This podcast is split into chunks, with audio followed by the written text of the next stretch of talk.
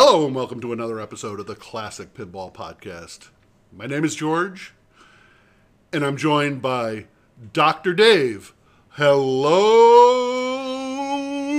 Dave. Hello, George. That was a long one this time. Dave, about two and a half months ago, I reached out to Stern to see if I could get an interview with Keith Elwin. And believe it or not, I got an answer back within like 24 hours. Sweet.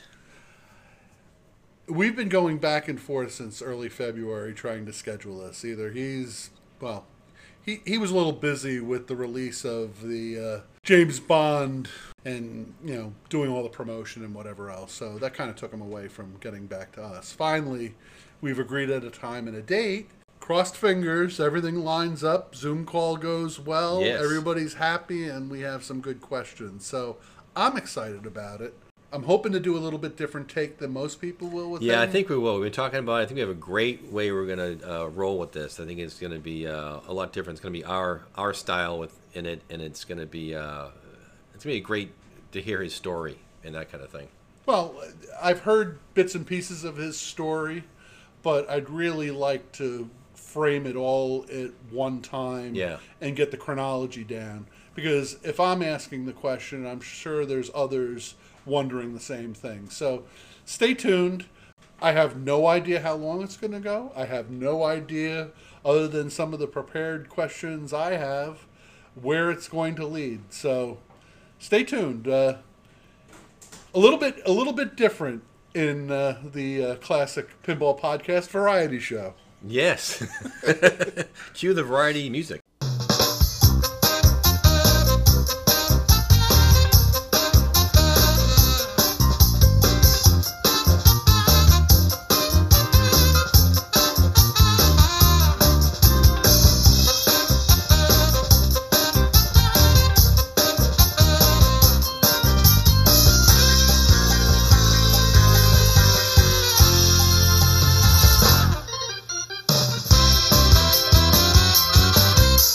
I'd like to welcome a person with decades of background in pinball.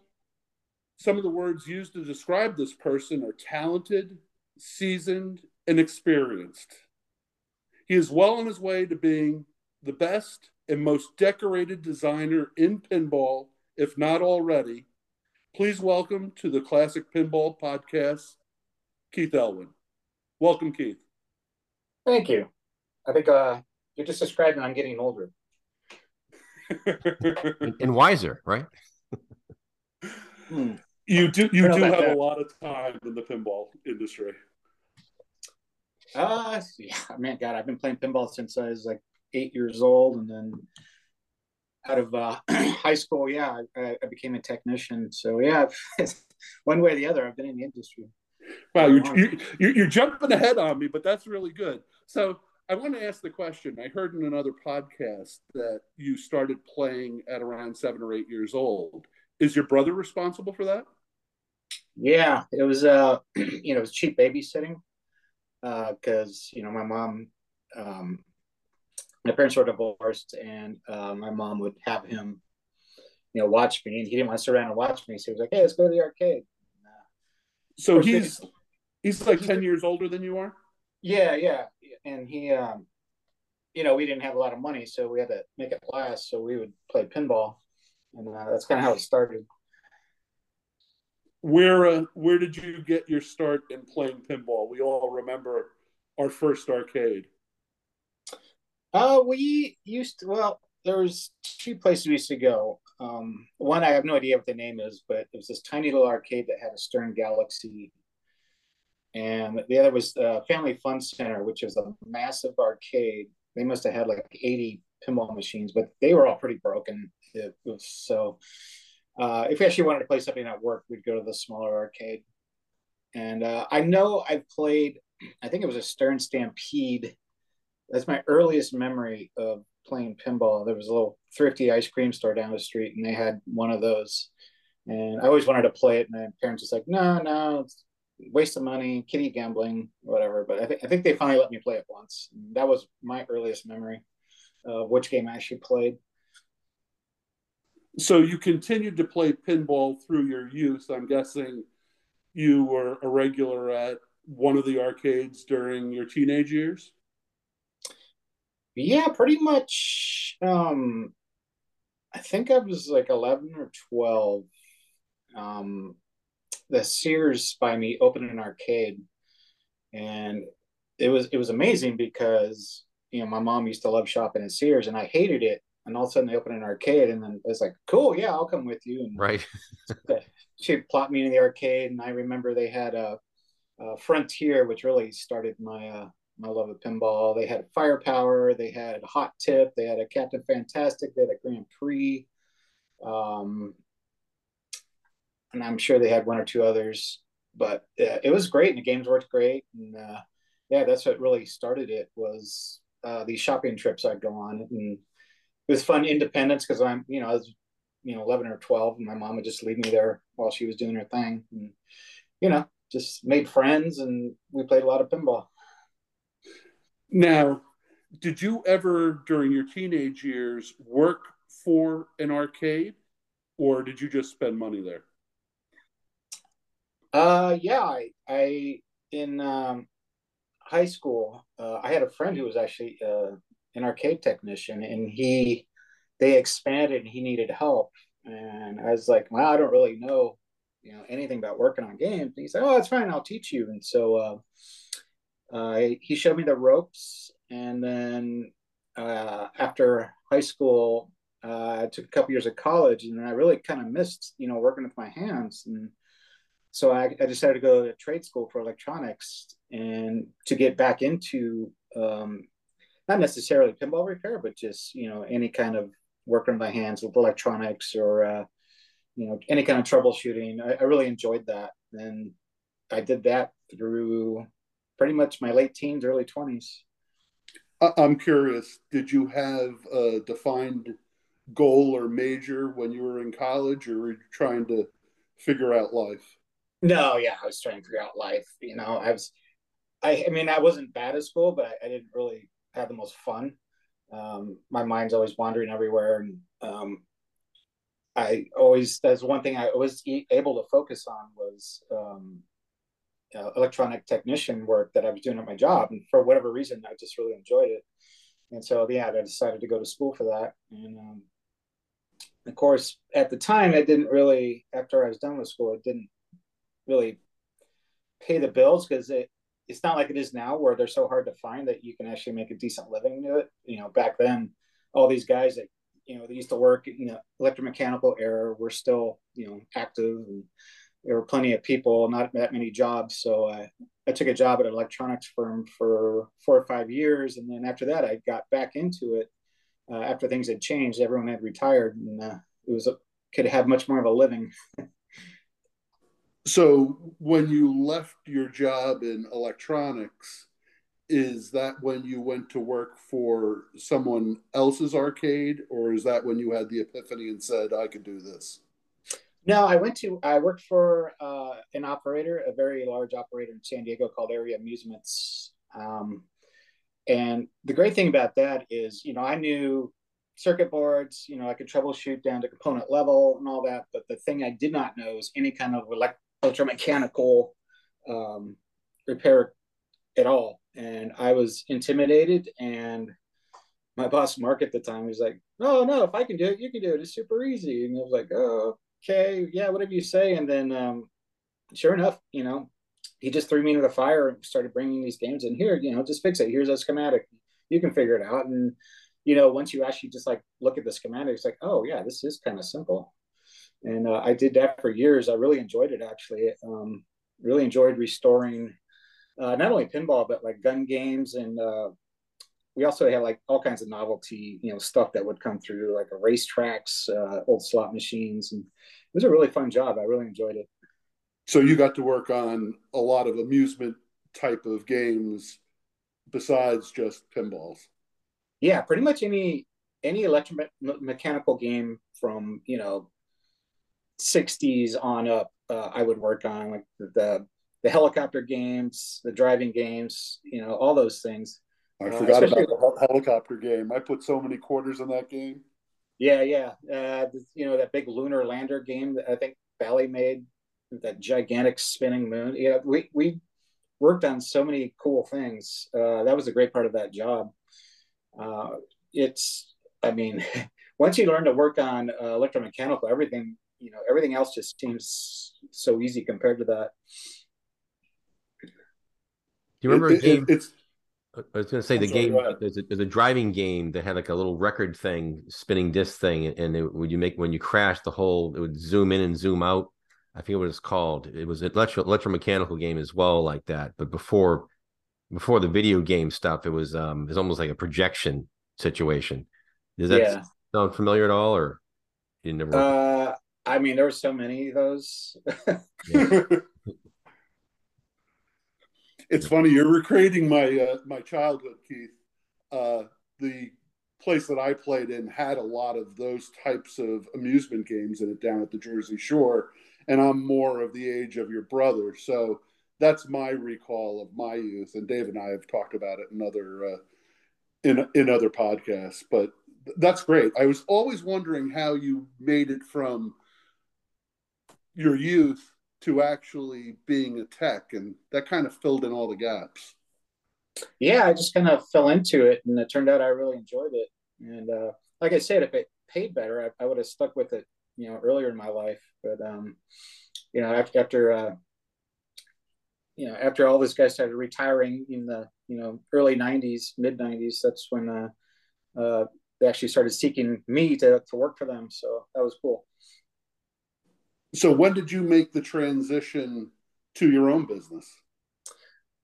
So I I would collect pinball machines. You know, we you know as an uh, operator that I worked for, the games had reached their end of their their earning life, and this is before you know the market exploded. And I, I was like, hey, you know, I really like that. You know, Whitewater. I'll give you a thousand bucks for it. And they're like, oh yeah, sure, take it. You know, and it was like that for a long time. Then pretty soon I found that I had like all these games, and uh, a friend of mine had a bar in San Diego. And he was trying to operate games himself, and he's like, "Dude, I, I, I'm getting overwhelmed here. Can can we split these?"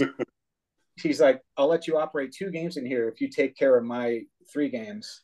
Mm. I was like, "Yeah, sure." So it just kind of started off as a hobby, and then um, him and his wife got divorced, and she got the bar and she, so she kicked all his games out and just contacted me. He's like, Hey, bring all your stuff down. And uh, so I had one location for a long time.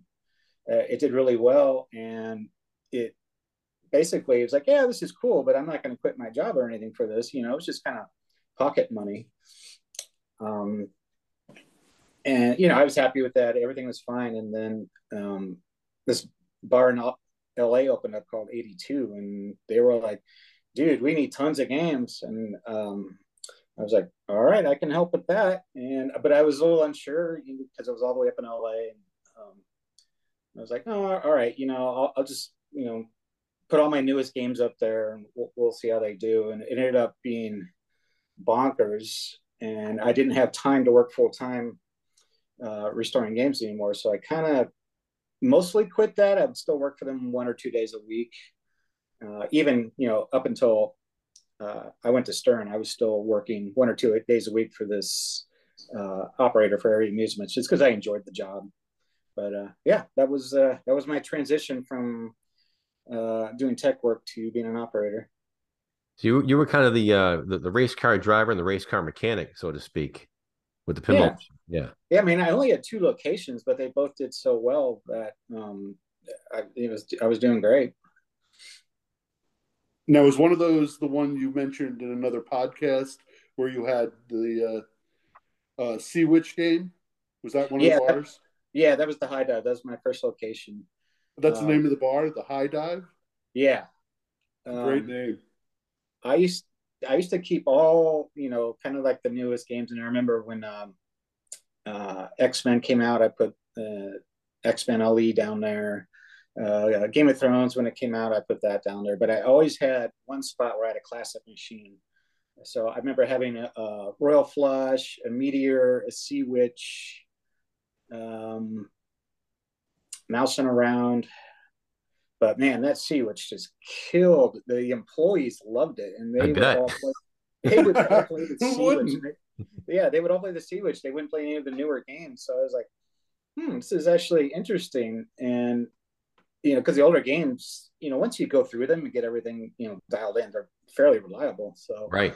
I started experimenting with, you know, bringing older and older games to uh, 82 in LA, and um, they didn't do as well, though. You know, people, you know, love them. Oh, I love that I can play this, but uh, yeah, they just didn't get the return of investment for the bar that they wanted. So I pretty much had to stick with newer games. But probably for the the right title, like the Sea-Witch, if you hit it right, then it, it's great. Then they they'll fill the cash box, right? That kind yeah. of thing. Yeah, you would think that the casuals would, yeah, gravitate towards that kind of thing, but it was kind of the opposite. They're like, "Ooh, Iron Man," and you know, they start dumping quarters into that. And, okay. I, I, think it was most that the traffic through there was mostly, uh, you know, oh, there's a there's a license I love. Let's play this. Yeah, I I, uh, I know I sent it to you in one of the emails that Dave is a uh, a repair person for the pinball world here uh, in the East Coast, and like you said, few and far between, especially with the skill set that he has. Uh, Dave, I'll let you jump in and, and, talk a little bit about that. Yeah, so Keith, so interesting what you were going through within uh, your early life and, and your path through, and it's like, yep, I, am I was checking the same box. Like we were kind of like parallel a little bit because uh, I did a little bit of college, didn't really didn't really wasn't my thing, and did I did some tech school, uh, and that's when I got into electronics, and that's when another I would go down to junkyard and pick my old toaster, an old phone, and try to get them to work, take them apart, make things work. So very electromechanically inclined, and then so that's in, in common there. And then you said you had a friend that said, "Hey, come on over. You can you can learn this stuff and fix this stuff." And I had a friend as well um, the same kind of thing. I was trying to find old school pinball machines to play. And by that time, I think in the 90s, they weren't really around. They had like the newer 90s games, which I wasn't really into. I, was, I wanted the old school still. And uh, I said, Oh, come to my house. And I and I came to his house and he said, What how do you get these things? What do you say? Oh, I'll show you all about it, you know, just kind of like you did, you know.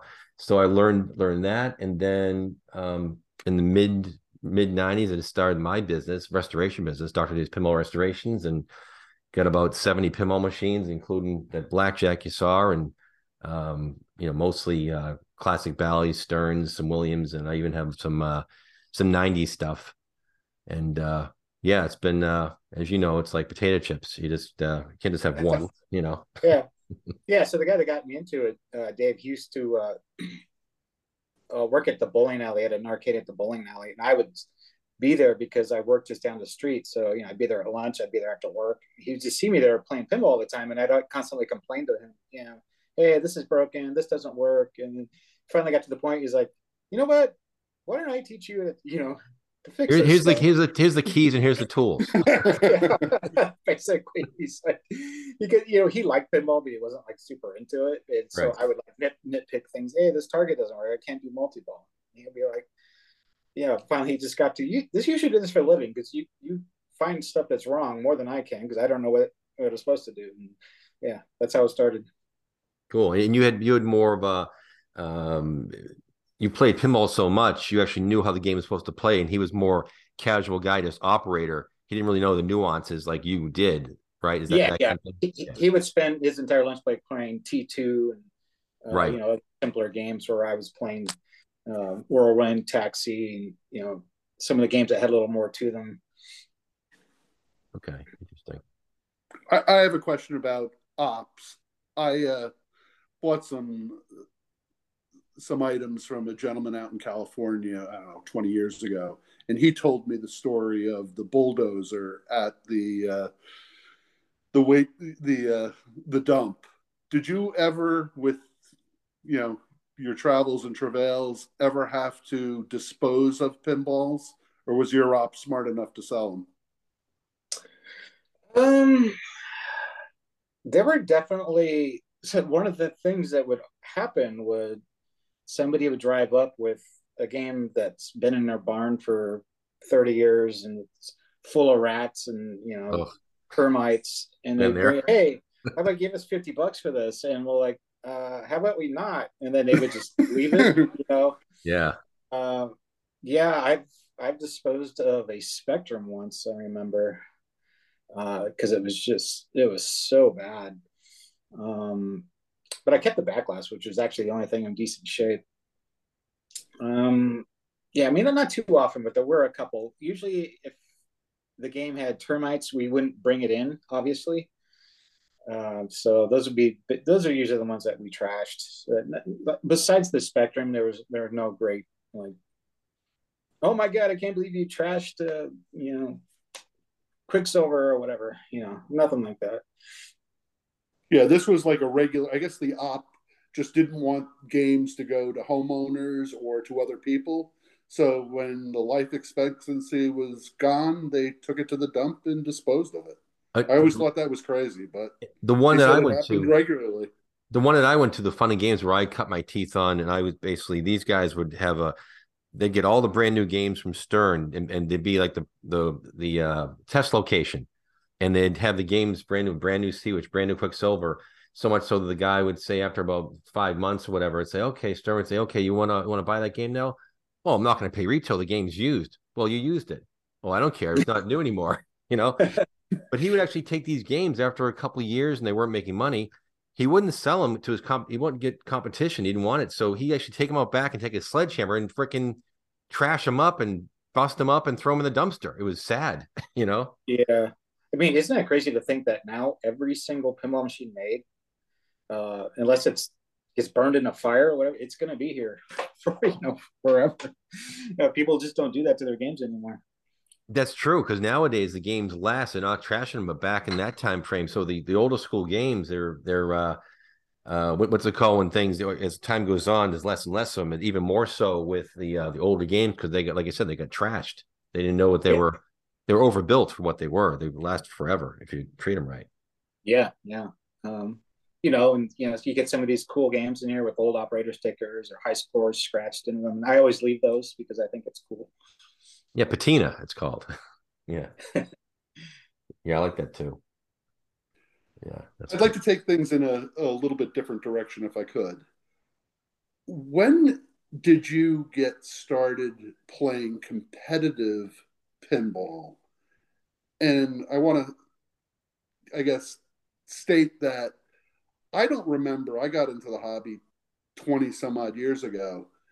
They were few and far between. And obviously, we didn't have, you know, the internet like it is today. We didn't have cell phones. So it's a lot easier. And we'll, we'll talk about gameplay in a little bit. I heard one of your comments. Um, what do you think? Of, you know, when did you get started, and were they, you know, on a regular basis out in California? Um, yeah, yeah, the tournaments were few and far between. I my first tournament was in 1993 in Arizona. Um, it was actually a friend of mine that I worked with at the arcade who he would actually go to this show just you know not to compete but just to you know buy and sell stuff. He's like, oh, you know, you should go to the show. They have a tournament, and it's like, oh yeah, huh? And you know, I was like, that's cool. I I didn't really think that much about it, and then um, like the following year, it was the same thing. He was like, "Hey, you should go go play in the tournament," and I was like, "You know what? Yeah, why not?" You know, because I didn't know how good I was compared to anyone else. I just like, yeah, I know I'm I'm the king of the arcade here, but you know that doesn't necessarily mean anything. So, yeah, so in '93, uh, my friend and I uh, went out there, and it was like, you know, it was 118 degrees or whatever. In oh, whoa, yeah, we didn't have air conditioning and it was like the most miserable trip I've ever been on. But the you know the tournament itself was it was actually kind of fun, and then that's what kind of triggered uh, that whole process. Anybody from that time frame that you met that you still know? yeah. So also uh, it was Jim Belsito and Neil Shatz. I knew his name well. was going to come up yeah, it's all the three of us all went to our first tournament together, not knowing, you know, hey, we're going to be doing this a very long time. What year was that approximately? 93. 93. Okay. Wow. Yeah, right. That's really going back. Yeah. Yeah. Twilight Zone had just come out. Wow. And, and tournaments back then, it wasn't really much of a, uh, more of a bulletin board, more of a, a, a poster inside an arcade. Is a tournament going on, that kind of thing?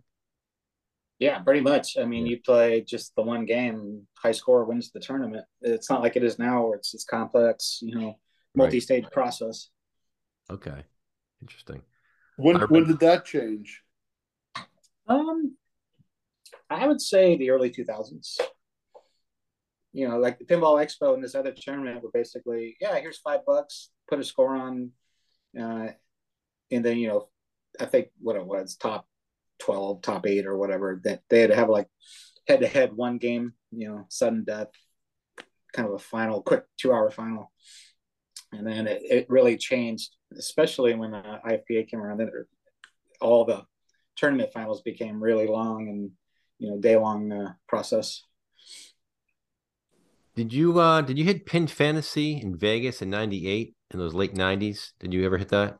Yeah, the one with Slash was there. Yeah, I was there. Okay, I know what the, I know what Slash. I, I remember because uh, uh, Tim Arnold was running it, right?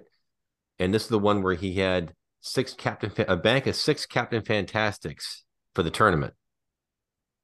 Yeah, I remember. I don't remember which is which. I remember I went to all three of those. Okay. Um. Yeah, I remember they had a bank. Yeah. Then there was, I think, maybe eight ball deluxe one year. Probably. Yeah, that sounds right. Yeah.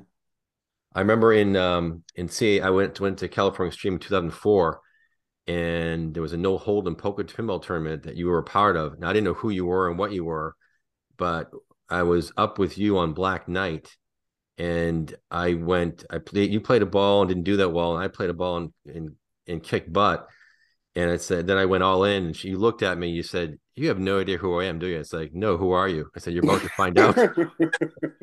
I said that. Yeah, you did. that doesn't sound like me. Are you sure? yeah. Well, you kind of, you kind of, you, you, you looked, you looked at me. It's like, like really, like you were shocked that I was going. because I think because you were already established as a really good player, but I didn't really know who was what. I, I knew uh, Neil Shatz was there, um, Keith, uh, not um, Bowen, Bowen Kerins was there, Eric Stone was there. Um, but I didn't really I didn't really know you at the time. And but I found out real quick. So uh, that's funny. I, I can't believe I said that. Makes for a good story. I uh I I saw you, but dared not approach you at 2020 Indisc. You were you were really into it, and I'm like, oh, there's Keith Elwin, and you played well, but uh, I believe the winners of the classics, which I was there for, uh, was uh, Kaylee George and Eric Stone, if I recall correctly. Do you remember uh, that Indisc? Uh, was that the final one at the old venue? Uh, yes, it was. Uh, yeah, vaguely. I remember the that classics tournament. I remember playing. I think it was a Grand Prix or something. Yeah, I think that was in the box. The one that I remember. They have multiple classics tournaments, so they all kind of blend together. Right. Well, I kind of figured that with you. Uh, you're not playing as often as you once did, and uh, it, it's funny. I went out and looked real quick and saw all the uh, tournaments that you had won in the early and mid 2010s. And then all of a sudden, around 2016, things came to a halt. Something happened then, didn't it? 2016? Yeah. Uh, Didn't you get a job? Were you present employer? No? Oh, oh yeah, yeah, yeah. but they have nothing to do with my uh my uh no that that had mostly to do with uh Papa going away. Papa and Pinburgh. Oh yeah, it's true. Yep.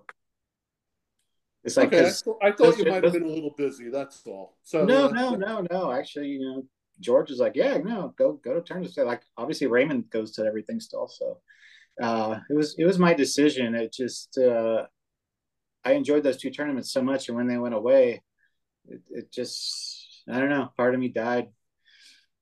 Hmm. Well, I heard you're going uh, overseas for a tournament next month, right? Yeah, yeah, I do. I do love the uh, IFPA tournaments. It's a fun format. Um, yeah, I mean, I still compete. I still go to Indisc. I still go to IFPA.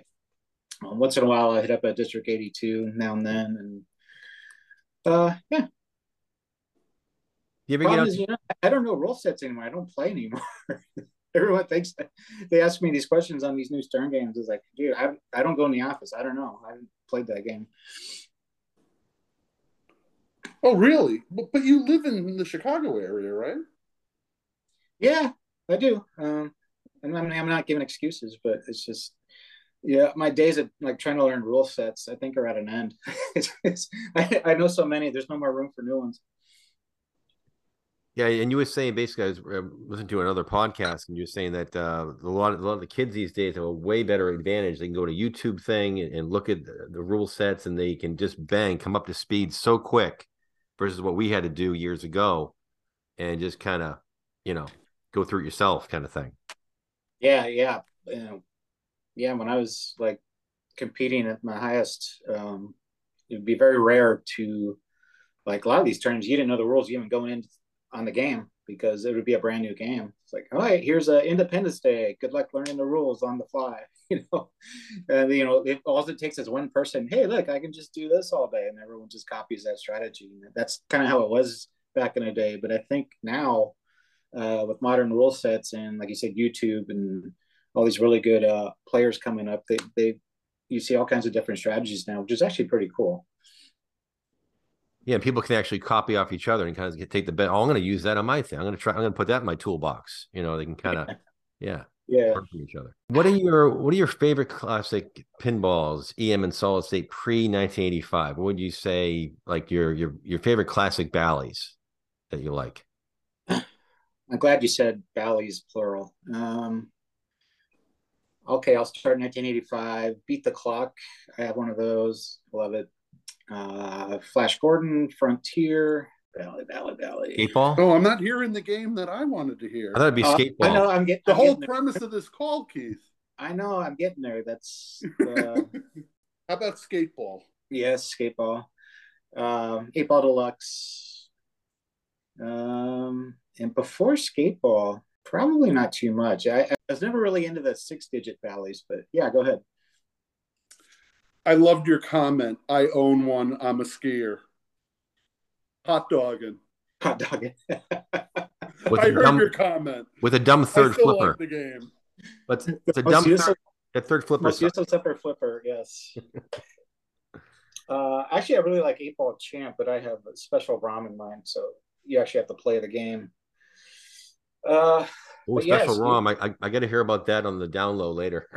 all right, uh, but yeah, skateball was. Um, it's just this place called Steve's Arcade by my house. They had a uh, Flash Gordon skateball, um, eight ball deluxe, and yeah, I would play that skateball all day. I mean, I love the way that thing shot. Uh, and when uh, I was old enough and I could afford a game, I was looking to buy games, and uh, I, I saw a really nice one, but it was in Canada. So uh, I had to pay a little extra to get it here, but I still have it to this day. I've had it probably you know twenty something years. How about That's funny Parad- that you say Canada because my first skateball came from Calgary through Montreal. And I sold that game to my buddy in New Jersey, and I ended up buying another game. Yeah, I mean, it's the, the cool thing now is I work with Greg Freres, who did all these you know art packages back in the early '80s, and so I'll I'll pick his brains like, what were you doing here? You know, what were you thinking here? And especially on Frontier, I was like, why is this guy uh, bare chested with a knife fighting a grizzly bear? He's like, dude, I don't know. Yeah, I had uh I had two frontiers back in the day, and I liked them back when I was a kid playing them, but they didn't grab me as much when I when I had them here. I think it's the uh the crickets just got to me. After a while. Yeah, couldn't so I, I didn't I didn't play nearly as many uh, classic Sterns at the time, which is a great thing because then when I got older, uh, I would start going to show and start playing some of these classic Sterns I'd never seen before. Oh, really? Okay. Yeah, like I had I had not played a Quicksilver until I was probably like 40 years old. And I was like, Wow. this is awesome. I want one. And so I bought one. Um, same with Sea Witch. I never saw Sea Witch on location when I was a kid. Bought one of those. Uh, I have a Lightning that I bought that I'd never seen. Uh, I mean, it's not the greatest game, but you know, it's interesting.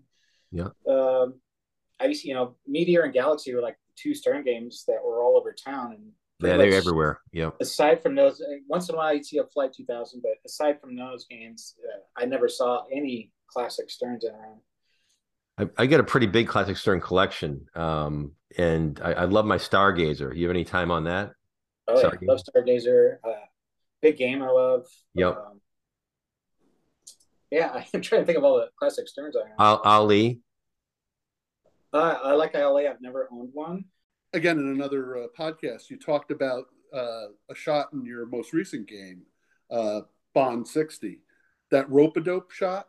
Yeah, that's what it started off as. Yeah. Um, so, you know, Stern actually wanted me to do a take on Galaxy uh, for Oh. the Bond 60th. And Interesting. yeah, you know, I'm like looking at this this playfield, and I was like, this skill shot takes up a third of the playfield, and it's not even interesting. Mm. So I quickly just trashed that idea. It's like, you know, I'm just gonna make my own game. Um, and yeah, the rope a dope, and both you know, Cheetah and uh, Ali had that same kind of rope a dope spinner shot, and I was like, this is, you know, I want to do this. And then I kind of like, well, you know, if I have it curved just a little bit more, I can have it come back down the left side, kind of like you know, Ali does, where you can hit those drops on the side, and it just kind of evolved from there. And uh, Nine Ball too had that same kind of uh, horseshoe thing as well. Oh yeah, yeah. Uh, I have a nine ball too. Yeah. Yeah, and that's a great game.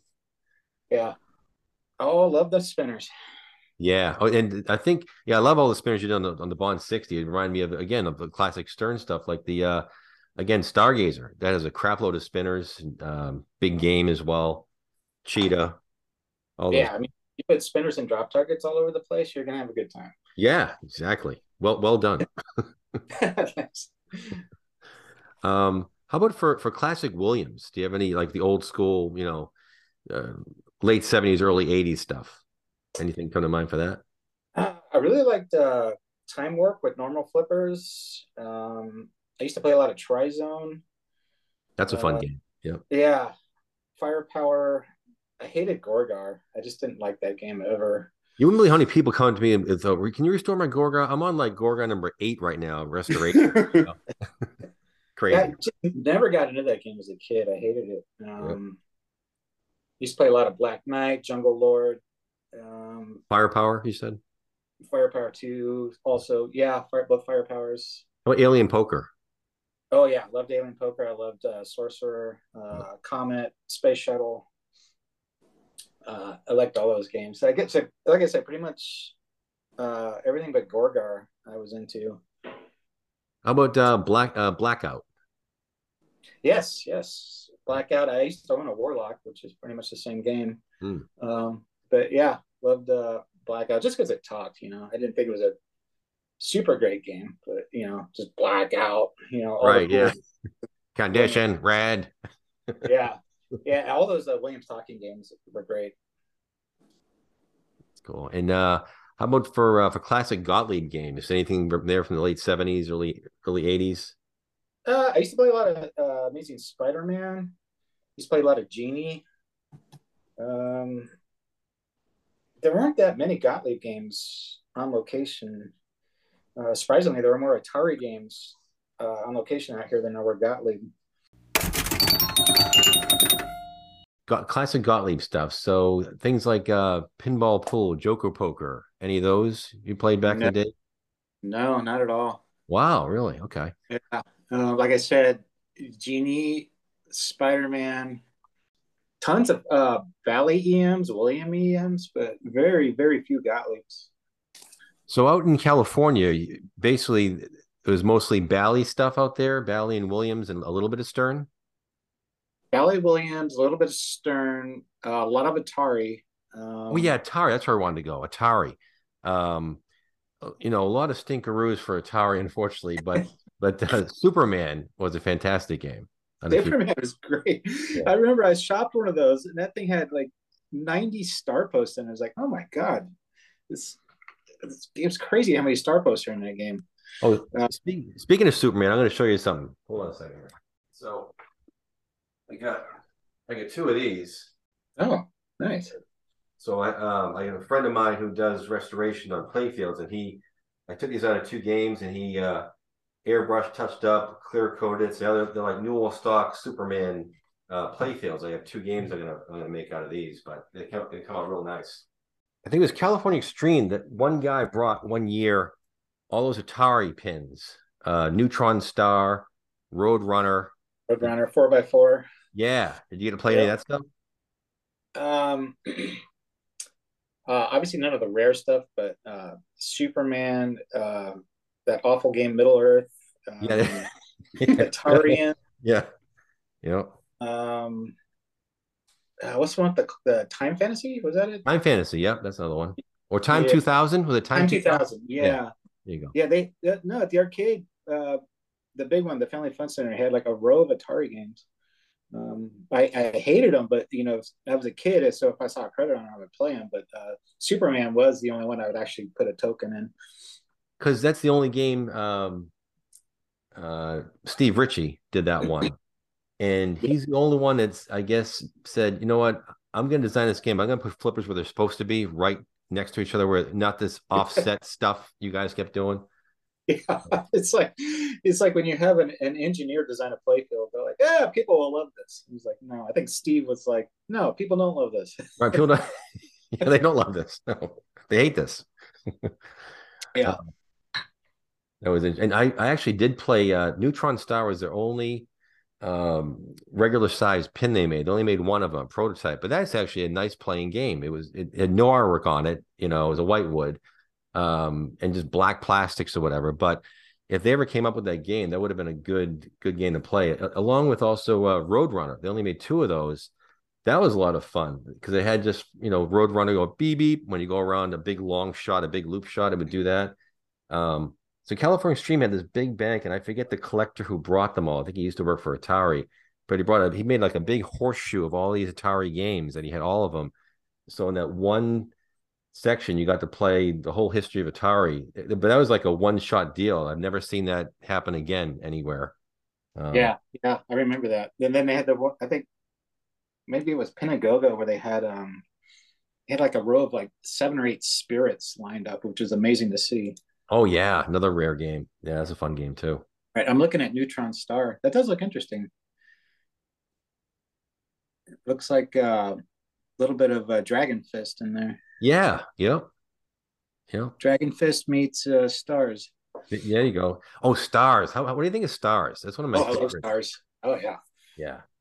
Yeah, I like I like turning stars um those specials into 100,000 points. You know, so you nail those things, you know, you, you get the uh you get the points on it, which was great. The best thing that ever happened to Stars was their soundboard wasn't ready yet because man, Oh, yeah, oh, pl- yeah, please. Trident, Nugent. Oh my God, those sounds are so bad. It's They're- like, it's a 1980s cash register. Beep beep beep beep boop, boop. yeah, yeah. So man, if Stars came out with that, I, I don't think I'd ever have played it. Yeah, it, it's it, that was a great game and the great game, right time, right right uh you know chime box, especially the chime box of Stern, as you know, had the the wooden chime box. It almost had a more melodic xylophone kind of feel to it than other chime boxes. Yeah, yeah. Now Steve Kirk was the master. Yeah, and I uh it's, it's somebody I have all these games, but not a lot of room to set them up. Set them up. I do have all of Steve Kirk's the three games he did. I think he only did three for Stern, as far as I know. Um, he did Stars, Meteor, and Nine Ball. Uh, Yeah. It'd be great to have all three of those together. He'll take credit for Flight 2000, but yeah. Oh yeah, did he take? Is he is he part of that Flight Two Thousand? Uh, he said he designed it. Because Harry Williams did it, right? Supposedly. Yeah. So yeah, I, I remember uh, reading somewhere Steve said that's my design. They just made it a wide body. Oh, oh yeah, because that's what a Gamatron. Gamatron came from. Yeah. Yeah. I mean, Gary Gary Stern told me that story, so it's like, oh, okay. Okay, well, yeah. Now you know the rest of the story. That's a good one. I like that. That's so cool. I never really played. I've seen a Gamatron. I never played one. Have you played one of those? I have. Yeah, it's it's. I mean, it's Flight 2000 narrow body. It's. I think it has a single pop bumper, and um, I really like Flight 2000, so I'm not gonna uh, say it's better or worse. But um, Have you played the new rule set? Uh, you know, well, which is a enhanced rule set of Flight 2000. no, is this stop stealing lots or something? Um, no, this guy, he's out of Pennsylvania, and he he does some um, he does some really cool uh, ROM enhancements. He did, he takes apart the code, uh, can add things in. Basically, it's like if the designers had more time to make a game better, that's kind of where his where his head's at. So he's done some really nice enhancements on Flight 2000 um, that it, I, I can always share with you sometime and, and send you uh, send you the file if you want. If you ever if you go to Flight 2000, you want to try it out. But actually, I sold my Flight 2000 with a one of a kind ROM. Actually, where uh, I think bonus went to 19,000 instead of 10. Yeah, so this one does too. Yep, this one does the same thing. Actually, I think it even goes higher. It might go to 29. I, oh, I wonder, I wonder if it's the same guy. He just built off what he sent me a long time ago. Could be. It could be the same guy. Yeah. yeah. He's, he's the only guy I know that does it because he's okay. He's, uh, yeah, that's the same guy then. Yeah, because okay. I remember I was complaining. He's like, "This bonus is worthless." He's like, "Here, try this." Okay, uh, so yeah, same guy. So he he's done even more on that now. He's done a a, a crap. It's it's on Pinside. He puts it on Pinside too, so you can actually find all the stuff there. Yeah, uh, I remember I had to do some weird ROM hack conversion because it wouldn't fit on a standard, whatever it was, 32k EEPROM. Right, but nowadays, well, I think he did it. He actually found more uh more spot in the ROM where he actually could he robbed some other stuff and made it all fit. But nowadays with the Weebly board, you actually can take a 512k um, ROM and throw it all in there and just throw it in the in the Weebly board and boom, you can do whatever you want uh, with that board. Yeah, yeah. cool. Yeah. yeah, you know he's doing he's done some great stuff. I like a lot of his stuff. I do with um so I do I do tournaments. I had a I ran a classic pinball league for five years, just all classic games. I had like six different locations of houses and had a lot of good time with that. But part of it was I wanted to have him do some special ROMs in the Bally's for me because Bally's uh, you can't separate the the special and the extra ball. You can't make a special work worth fifty thousand points, let's say, an extra ball with an extra ball. It's one or the other. Either everything's worth a novelty, everything's worth an extra ball, or everything's worth you know that kind of thing. So I had them separate on the Bally stuff. So now in tournaments, you would get points for specials, and you'd still get your extra ball if we were playing extra balls. You know. Oh, nice. Yeah, that is annoying. yeah, yeah. But eh, eh, but eh, but Stern knew back then to separate them. Stern always separated them. I think every every other company separated them. Bally did not, at least for yeah. a certain range. So, but uh, yeah, yeah I, I, I used to how these sounds would default to chimes if the battery died. Yeah, exactly. I, I go to so many people they'll, they'll bring me their game and it's like they played it forever like that, and I go. And I, I turn on those, you know, the 03s on 16, 17, 18 on the software, and they go, wow, I never knew the game could do that. well, because unfortunately, like some of these games got operated a long time. The operator didn't even know that the battery died. They never replaced it. So yeah, you have to playing a Frontier with bum bum bum bum bum bum bum bum bum bum. Yeah, it's like oh, and you know why? And you obviously know why they did that because back when they were you know doing this. uh you know, going from chimes and going to real sounds and that kind of thing. They didn't want to lose their audience, so they wanted to keep a chime function in there, so people would still not be afraid of you know embracing the future kind of thing. yeah, I just don't know why it defaulted to yeah, why did default that way? Yeah, true. Well, I guess they're. I think they were gun shy. I think the management of these companies must have been. Well, let's just play it safe, and you know, I'm thinking, yeah. that, you know. But uh, so so you don't really operate anymore. You're all done with that. You're you got Stern full time now, right? Or do you do any kind of? This is uh, correct. Okay. Yeah. Cool. Now, do you miss operating the games? Um, no, no. I miss working on them. no. Yeah, working working on games on location with people around you is not fun. Uh, no. You know, working on them in the garage or whatever, restoring them that is fun. And what you, when you uh, so you actually still work on your own games, that kind of thing, from time to time, or no, not really. Um, really. I don't have uh, since I moved to Chicago. I don't have a garage space, so um, I and I, I have all like I have a Flash Gordon, a Frontier, and then the rest are all new Sterns in my my little game room. So I don't really do that much work. Uh, okay. Uh, but I do miss it. I do plan on get some shop space here sooner or later, so I can set up all my games in storage and also start, you know, getting back to doing restorations because it, it's it's fun. I enjoy it. It's fun. It's a, I I do it like twenty four seven, and it's like I'm I'm afraid of getting burnt out, but I'm not getting burnt out yet. But it's like uh, I I feel like I gotta I, I got to do something else and uh, take a walk or something, yeah. you know? When I, I was 16 years old, I saw an ad in a newspaper for this guy selling a Xenon for like a hundred bucks. I was like, mm. oh my God. Yeah. So I had my, uh, my brother drive me, and I get there, and the guy's like, "Oh yeah," he had a storage unit. It was like a two story storage unit with power, and he had all these pinballs. It was crazy, and uh, so I was like, "Okay, yeah, I'll buy this game." It worked, and and as I we were loading up in the truck, he's like, "Oh, by the way, you can have this." And he handed me this NOS Xenon Playfield. Um, oh wow! Wow! Yes, please. yeah, and so I was like, oh, "Okay, cool." And then, I mean, it was Playfield was worn. It wasn't terrible, but it was pretty worn. And then I was like, "Hmm, I wonder if I should try to you know install this myself." And uh, yeah, after I, I kind of got bored of the game a little bit, I was like, "Yeah, I'm gonna go for it." So yeah, here I was, 16 years old, doing a playfield swap, never, wow. never having done one and having no guidance because obviously there was nothing online or anything. I just like, looked at it. I mean, other than the ground braid kind of being a pain in the butt, uh, it, it, went pretty smooth. So no, uh, so we put it together and turn it on and good to go, or you must have some gremlins. Uh, I did have a gremlin. The ground braid was touching a coil lug, and so when I first turned it on, uh, 120 incandescent bulbs. Uh, it's kind of flashed. Oh. Boom! Big flash. yeah, but but I immediately saw it because it kind of uh, arc welded itself together. So I fixed that, and then uh, went to Mouser Electronics, bought a whole boatload of bulbs, and uh, we were good to go. Cool. Very cool. I have a question about one of the games that uh, you see in Dave's game room. Your thoughts on Fathom, and have you had uh, the opportunity to play the remake?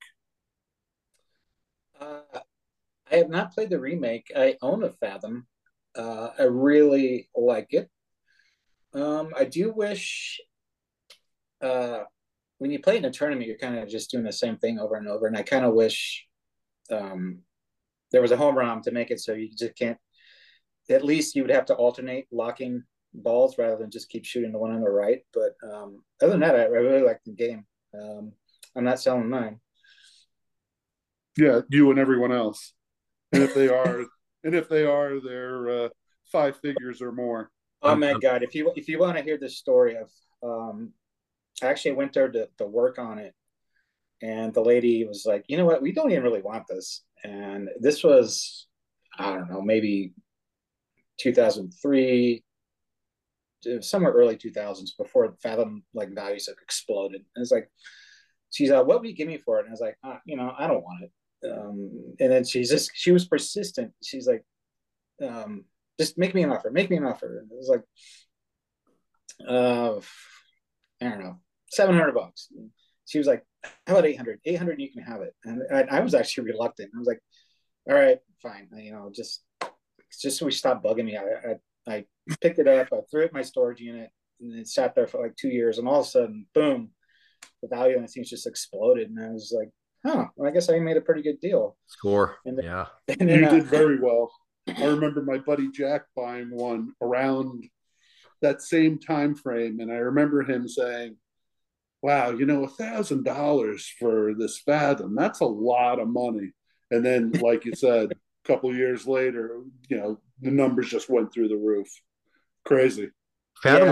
was Fathom was one of my first games I actually got. The first game I got was uh, a Galaxy. I think I paid seventy bucks for that, and then my buddy of mine who got me into pinball, got me into fixing things. I think Fathom was the second one, and I paid two fifty for that working, but worn out playfield. That was a score. That was in the early nine, I think, eh, late nineties. And then I scored another Fathom for like eight hundred fifty bucks. I got shipped from Oklahoma. Um, late 90s.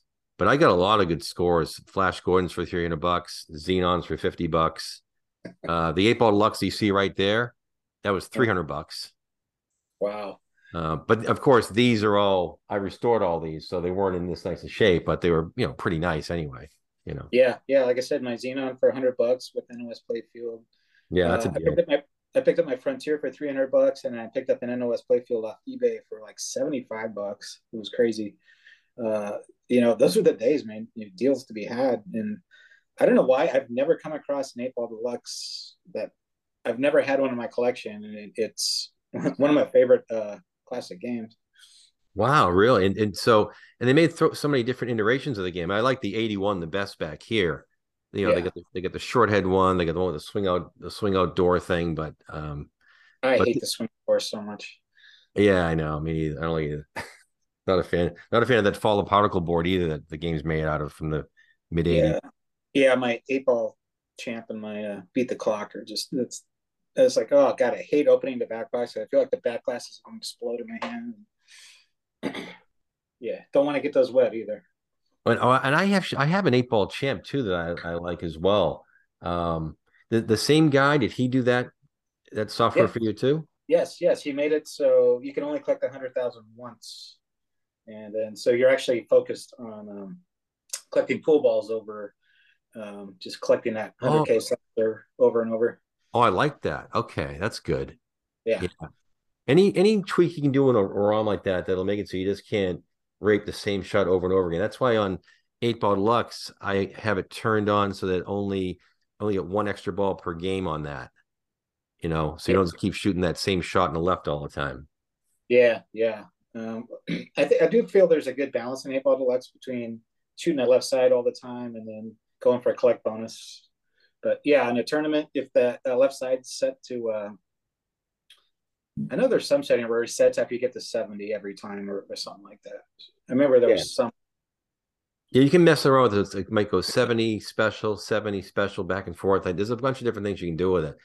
The other ROM thing that was done by, uh, I think a guy was in Sweden or something. Um, I forget the guy's name, but I helped him develop as like a test site for him and different for different ROM ideas for these games. And Eight Ball Deluxe was one of them for different sound cues and this kind of thing. Uh, we wanted to make it so that when you spell deluxe in order, you get some big prize for that. So I said, how about 500,000 points? Because it's really tough to spell it in order. Yeah. And I've only done it maybe just a handful of times. But that's a nice little. Um, I don't know if you ever played one that had that on it, that ROM. No, no and you can start the you can start the deluxe anywhere you want. If you start at the U, okay, now you're going to keep going down after U. You know, go to L and you know that kind of thing. You know, or how you spell deluxe. I'm going to lose my mind, but uh, yeah. Um, but, uh, Barracora, those drop targets. Oh yeah, Barracora. I haven't played that in a long time. Yeah. On, on your on your Flash Gordon, do you have your extra balls limited? I have mine only you only get two. The one on the right, the one in the middle, and that's it. One, per, you know, so five, so five balls maximum per game. This is two extra balls per game. On uh, yeah, yeah, that's the only way to have that uh, right side extra ball. Yeah, otherwise you'll all day long you sit there and just it gets boring. Yeah, yeah, and I wish I kind of wish skateball had the same thing with that um, that right saucer because that that game's just unplayable in tournaments because you just you know you knock down skate a couple times and you just shoot that saucer all day long for uh I think it was like 50 or 100k I don't remember. Did that I remember either. So there's no, played it no last night. there's no ROM adjustment no no special home ROM for that that someone figured that mm-hmm. out too? No no there isn't because yeah that game's always showing up in tournaments and you know, the, the top players just do the same thing. Yeah. Okay just complete skate once now shoot the right saucer let it kick out to the bottom of the flipper repeat and it's a shame because it's a, such a great game, but if you're if you're just strictly playing safe, that's that's how you play it in a tournament, and it's really not fun. And there was there were some guys out there doing this, or you could just like flip your flipper back and forth on skateball and just keep getting the the cheapy points on the uh on the right right in lane, right? well, you, you, know Kings of Steel, right? oh, Kings of right target, yeah. Yeah, yeah. It's, it's, the same thing. You turn skateball into that basically once that value gets up, and then that's all you hit yeah, just like Kings of Steel, it's like, oh, this this is super fun. it's like I don't think there's a ROM fix for that either, which is crazy. Well, you know what? Some guy did a modification on that. I think he's from the North Shore over here. Um, he actually put a saucer kick uh, to kick out to the left, and he opened up the area so that it kicks out into the pop bumpers instead. Oh yeah, I think I've seen that. Yeah, brilliant. That's how it should have been. Yeah, it worked out pretty well. So that's not a bad little hack on that. It was like it was like a last second uh, cost cut and they just left the rules i think it's because it, it, didn't make any sense it's like why would you have this one target worth so much and nothing else right right what were you going to say george i um you guys are doing great i have three questions but whenever you're done uh, going through it's interesting to listen to you guys go off on all these games it's great well no i mean you, you both have high familiarity with it i'm look I don't have the depth of knowledge, and I certainly don't have the brain capacity to remember everything. So you know, I'm more the facilitator than the uh, than the expert. But it's it's great to hear you guys going back and forth. Good. And, and so so Keith, have you you have you have much time on Superman? You you own one or you play one a bunch before? I've never owned one, but uh, yeah, like I said, growing up, that wall of Ataris, Superman was the only one I would play. Yeah. And especially the Atari flipper mechs were just, you know, like a so- soggy, soggy wet noodle. And uh, yeah. what you can do now, you, you can put Williams flipper mechs in this thing and it plays really well. It, it it's not overpowered at all. It plays like a nice strong Atari flipper, how it's supposed to. It plays pretty correct, but it's it's um not wimpy. Yeah, those were the worst flippers in the history. yeah, they were yeah, they were crap. Yeah. Yeah. Williams flipper mech was worked great in that game. Yeah. Um, I have a question. Sure. All right. Keith, what's your favorite shot in classic pinball? um, in classic pinball. I mean, I really, really think it's blocking a ball on nine ball. When that bank shot, when you hit the spinner and the bank's right in there. Yeah, I like that too. That's that's definitely one of my favorites. Um, and that's hard to beat, I think.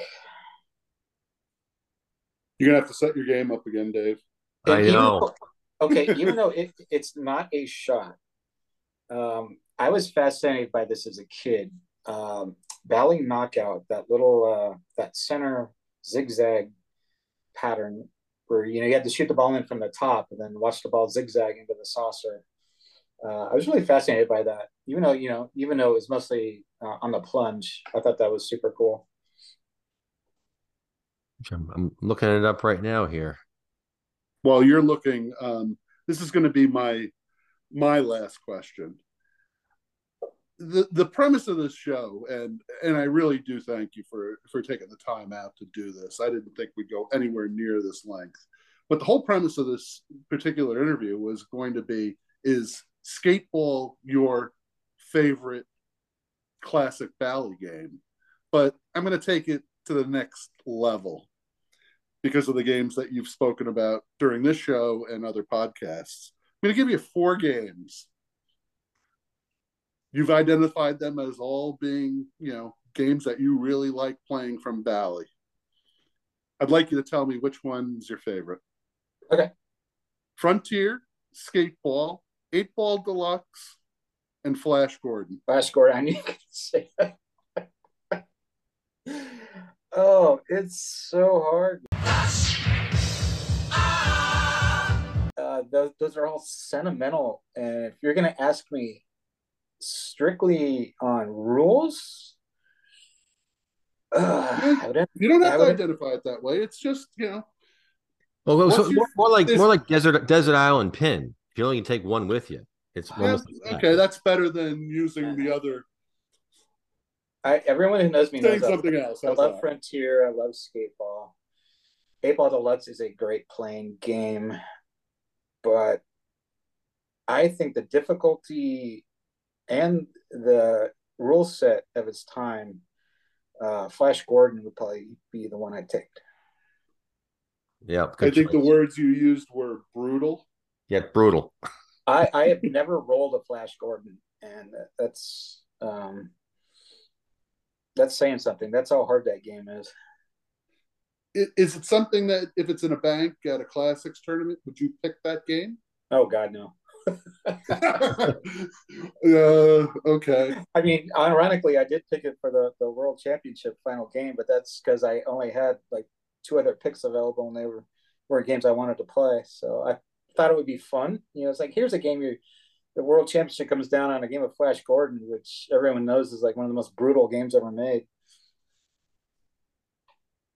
I, I remember playing it as a kid and putting quarter after quarter. And it's like, what am I doing? I mean, to play eight yeah. ball Lux next door. I, I'm losing at this game. So that's why I didn't do that well in the arcade. I think because you couldn't win. It's it's great in the collector, uh, you know, community because it's a brutal game and keeps coming back for more. But you know, yeah, and it had great audio, and you know, one of the first talking games, and it was just, it yeah, it was a whole awesome experience. But yeah, in an arcade, yeah, forget it. I'd rather play. Certainly was a moneymaker. Yeah, sure. Took my money. Ball, to me, skateball was easy. Um, Eight Ball Deluxe was even easy compared to Flash Gordon, and that's definitely not an easy game. I have one last question, All right. and I'm done. Would you like to have the opportunity to do another single level game? Yes, absolutely. I would like to make a more classic layout Hmm. as opposed to what Bond 60th was. Okay, I'll bite. I'm not sure. So Bond I, 60 I, I completely understand that comment. Yeah, because so Bond 60 is, is is a really nice throwback. Um, but you're saying this there was still too much newer stuff in the mix as well. You want to keep a little more pure classic, you're saying you want to do if you had the chance? Yeah, uh, no LCD screen. Uh, I want to do a game much, you know, not based on flow and more like how a classic game would actually play. Hmm. Yeah, absolutely. Okay. Now I wonder, so this might be an experiment for Stern doing this. They're gonna say, okay, let's see how this thing is received, to see how it goes, and maybe because over the years, so many people have poo-pooed the idea of going back to a a classic games like, oh, that will never sell. That time is over. People want, you know, more, more rules, rules, rules, and more ramps, ramps, ramps, and lights, and you know, just build, build, build. And there's been a voice back in the, you know, saying no, people might like, you know, a throwback. And um, I'm just wondering if it looks like Stern's trying to experiment a little bit and see how that goes. They've done it with sort of a little with the Beatles, they did it with, and now your 60th one. And um, you know, maybe we'll, we'll might see more of this kind of stuff then. Well, I think what you're seeing is an effect of now more than ever, there are more barcades, and, you know, arcade, uh, adult arcades, as it were, with, you know, you know, bars with pinballs or pinball themed bars. Uh, Oh, breweries. I our last show, I interviewed people from two different breweries down in Virginia. So yeah, yeah. So what you're seeing is, hey, people really enjoy playing pinball on location, but they don't like waiting forever for their turn, or, or you know, is it's Yeah, that was- good that was the beauty. That was the beauty of these games back in the day. It's like you can play with your buddies. You can play a four-player game in you know under ten minutes, and you guys would all have fun. Whereas if you do that with a modern game, you know, ten minutes, you're not even going to get through a couple modes in that in that time span. So, uh, you know, it's definitely something we're aware of. That you know, there's such a thing as social pinball, where it, you know, like that's the approach I took with uh, Bond 60. Uh, I could have made it easy, but I wanted to make it just brutal. Uh, I wanted to make it so you know you and your buddies can play it, and you get of one's no one's going to wander off to play another game while they're waiting for their turn on this game. That's yeah, great idea. Yep. And that, yeah, that's what I wanted. But it also has you know it has enough stuff in it that if you have it at home, uh, it's going to be really hard for you to beat everything at once on the on the game. You can focus, you know, you can focus your path to trying to get one of the the mini wizard multi balls, but trying to get all of them on one game it's really tough. So I think it it has the best best of both worlds in that case. You know, quick gameplay, but if you really want to hunker down and set it to five balls and try to get through the whole thing, then it's it, you know also offers that. So yeah, that's that's what I went for with that, and um, I, I love Beatles myself. That's another fun game that you can play with your buddies and you know have a quick ball times, but still enjoy yourself and have fun. Um, I mean, that's what it's about. And that's another I've always said about the old school versus the newest newer school games is the new school games are more like a novel. The old school games are more like a short story. You know, Yes. and so I like that short story. If you have, if you're getting ready for work and you got to leave, and it's like, you know what? I have time for a quick game of pinball. You can grab it on an old school game, but you cannot do it on a new school game. It's like you got to shut the game off and get off to work. You cannot do it if you're, you know, typically. Yeah, you know, new school game, you got an LCD, you got assets. Well, we got to show these assets. Well, how do you show these assets? Well, you put a bunch of modes in the game, and you have longer ball times. You know, it's Right. it, it's kind of evolved into what you said, and uh, you know, not everybody always wants to invest that much time into you know the story. They just want to have some quick kinetic fun, and um, hopefully, Bond 60th brings that.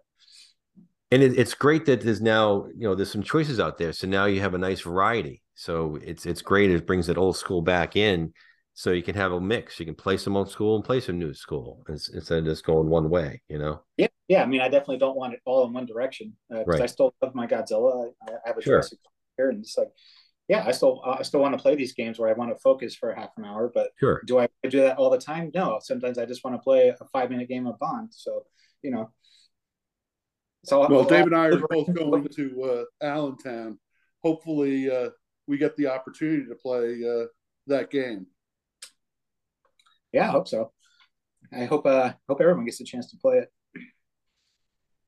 It's, it's, of... it's, it's, sold out, right? It's it's all gone. Everybody grabbed them, right? Or no? The the Bond sixteen. Yeah, yeah. We uh we just finished the run um this past week. Um okay. the first the first half of them went overseas and then we did a small batch for US and then we just finished that up. So everyone in the US should be getting their games if they haven't already by um, the end of this month. Cool. Well, I you got anything else, Dave? I'm uh, I... I'm uh, I'm completely out of questions. I got one. I got one more thing. We, we only got a couple minutes left. It's, it's going to time out in about five or six minutes. Okay. Um, but uh, I saw you you you got a CNN interview at one point, a little CNN quickie thing. I saw you on. Oh yeah. Now, what? How'd that come about? How did that uh, oh, happen? Yeah, I don't remember. Okay. I remember everyone making fun of me. I was like, yeah, whatever. Really? Have you got much um, uh, airtime like that in different shows and that kind of thing? Have you been approached over the years for? for um, you know, sometimes it's it's not my thing. I'm not Mr. Rah Rah salesman type. I'm not gonna um, self promote myself. I, you know, I just I'm happy doing what I enjoy doing, and if people like what I make, great. If not, sure. yeah, I can handle it. But I'm not. I'm never gonna be like, hey, look at me. You know, I've right. never been that. Even when I was competing, uh, I'd rather just you know be the guy behind the scenes. You know, that's cool. That's cool. I need to, I need to add a word to your uh, to your description at the beginning of uh, this podcast. Humble, very humble. That's why. That's when you said. I said, "Don't you know who I am?" I was like, "What?" I don't ever say right. hey, it makes for a good story. Come on, Keith. Go it. Uh, you know what? Perhaps I paraphrase slightly. you know, maybe, maybe you. you. know what? It might have been. You might not have said it, but I'm saying the, the look you gave me at least was kind of like, really, like you couldn't it's like one of those. That's what it was. But I took it as, don't you know who I am? anyone could beat anyone on any given day, especially on a classic game. So I can't imagine I'd ever say that to you. But uh, yeah, you if, if, it works for your story, great. You probably you probably didn't say it to me. I I think I inferred that by the look you gave me because the look I when you gave me the look, I was like, uh oh. I just had this sinking feeling in my heart that's like, I just did the wrong move here. because I know you gave me a, you gave me a certain look. that's like, really? You going? Maybe I'm surprised in? you went all in. Yeah, I don't know. Yeah, yeah, that's what it was. That's what it was. Okay, all right. I'll withdraw and rephrase.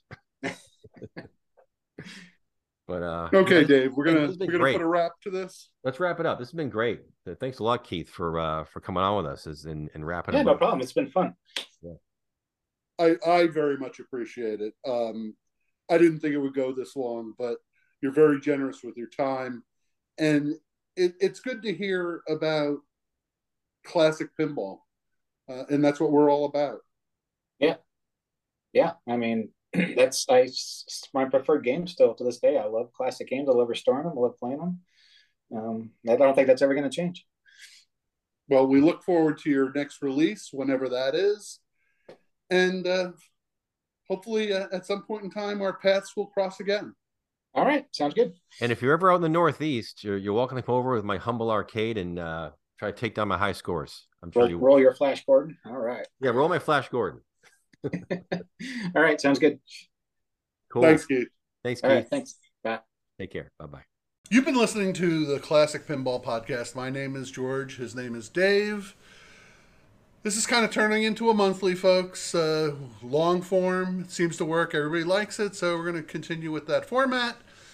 So, everybody, be well, stay healthy, and uh, we'll uh, see you in about a month. And this is Dr. Dave here saying uh, be blessed, happy, uh, don't stay safe, But I will say, uh, take lots of chances out there because life is risk, and that's worth living. Stay lit and tilted.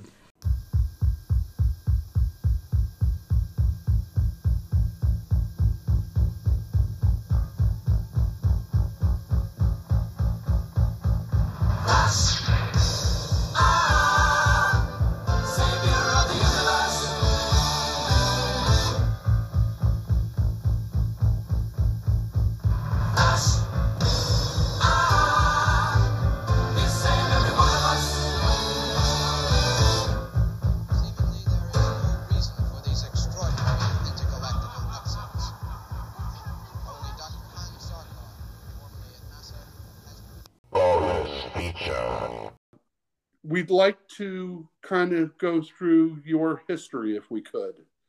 Okay. Um, and start there, and that'll probably branch out into other things. You okay with that? yep. Okay.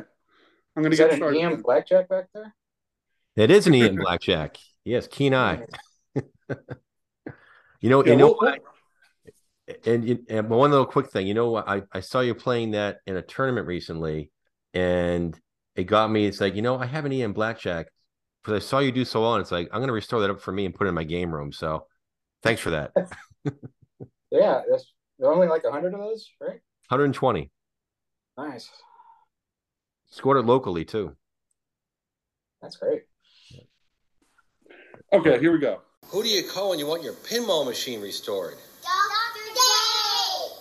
Dave! Dave! Who? Dave! D A V. Yeah, Dave! Dave! Right. But George, you don't know what you're saying. You're under their control. George! George! George! Don't worry about the tab. George here has got money. Shut up. This Joker's not only stupid, he's a moron besides. I heard that. Thanks for the compliment.